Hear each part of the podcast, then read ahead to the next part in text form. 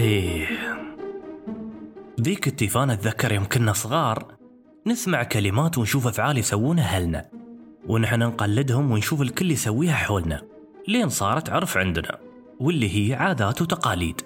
واليوم بعض هذه الكلمات والأفعال م، أعتقد بدأت تختفي عند اللي أصغر منا بالسن. واجب منا ننقل المعلومة من إرثنا الجميل وماضينا اللي نفخر به. أنا أحمد راشد الشامسي. بتسمعوني في بودكاست ذيك التيفان اللي بتكلم فيه عن زمن أول وعن الكلمات ومعانيها عندنا في وطني الحبيب الإمارات. من سنع ومعاني وتجارب وذكريات بعد. وهذا ما يعني أني بتحيز لشريحة معينة أو بخص الكلام لطرف معين. ماضينا جميل وعاداتنا البسيطة أجمل مثل ذيك التيفان. بحثوا عن معناها. تريوني.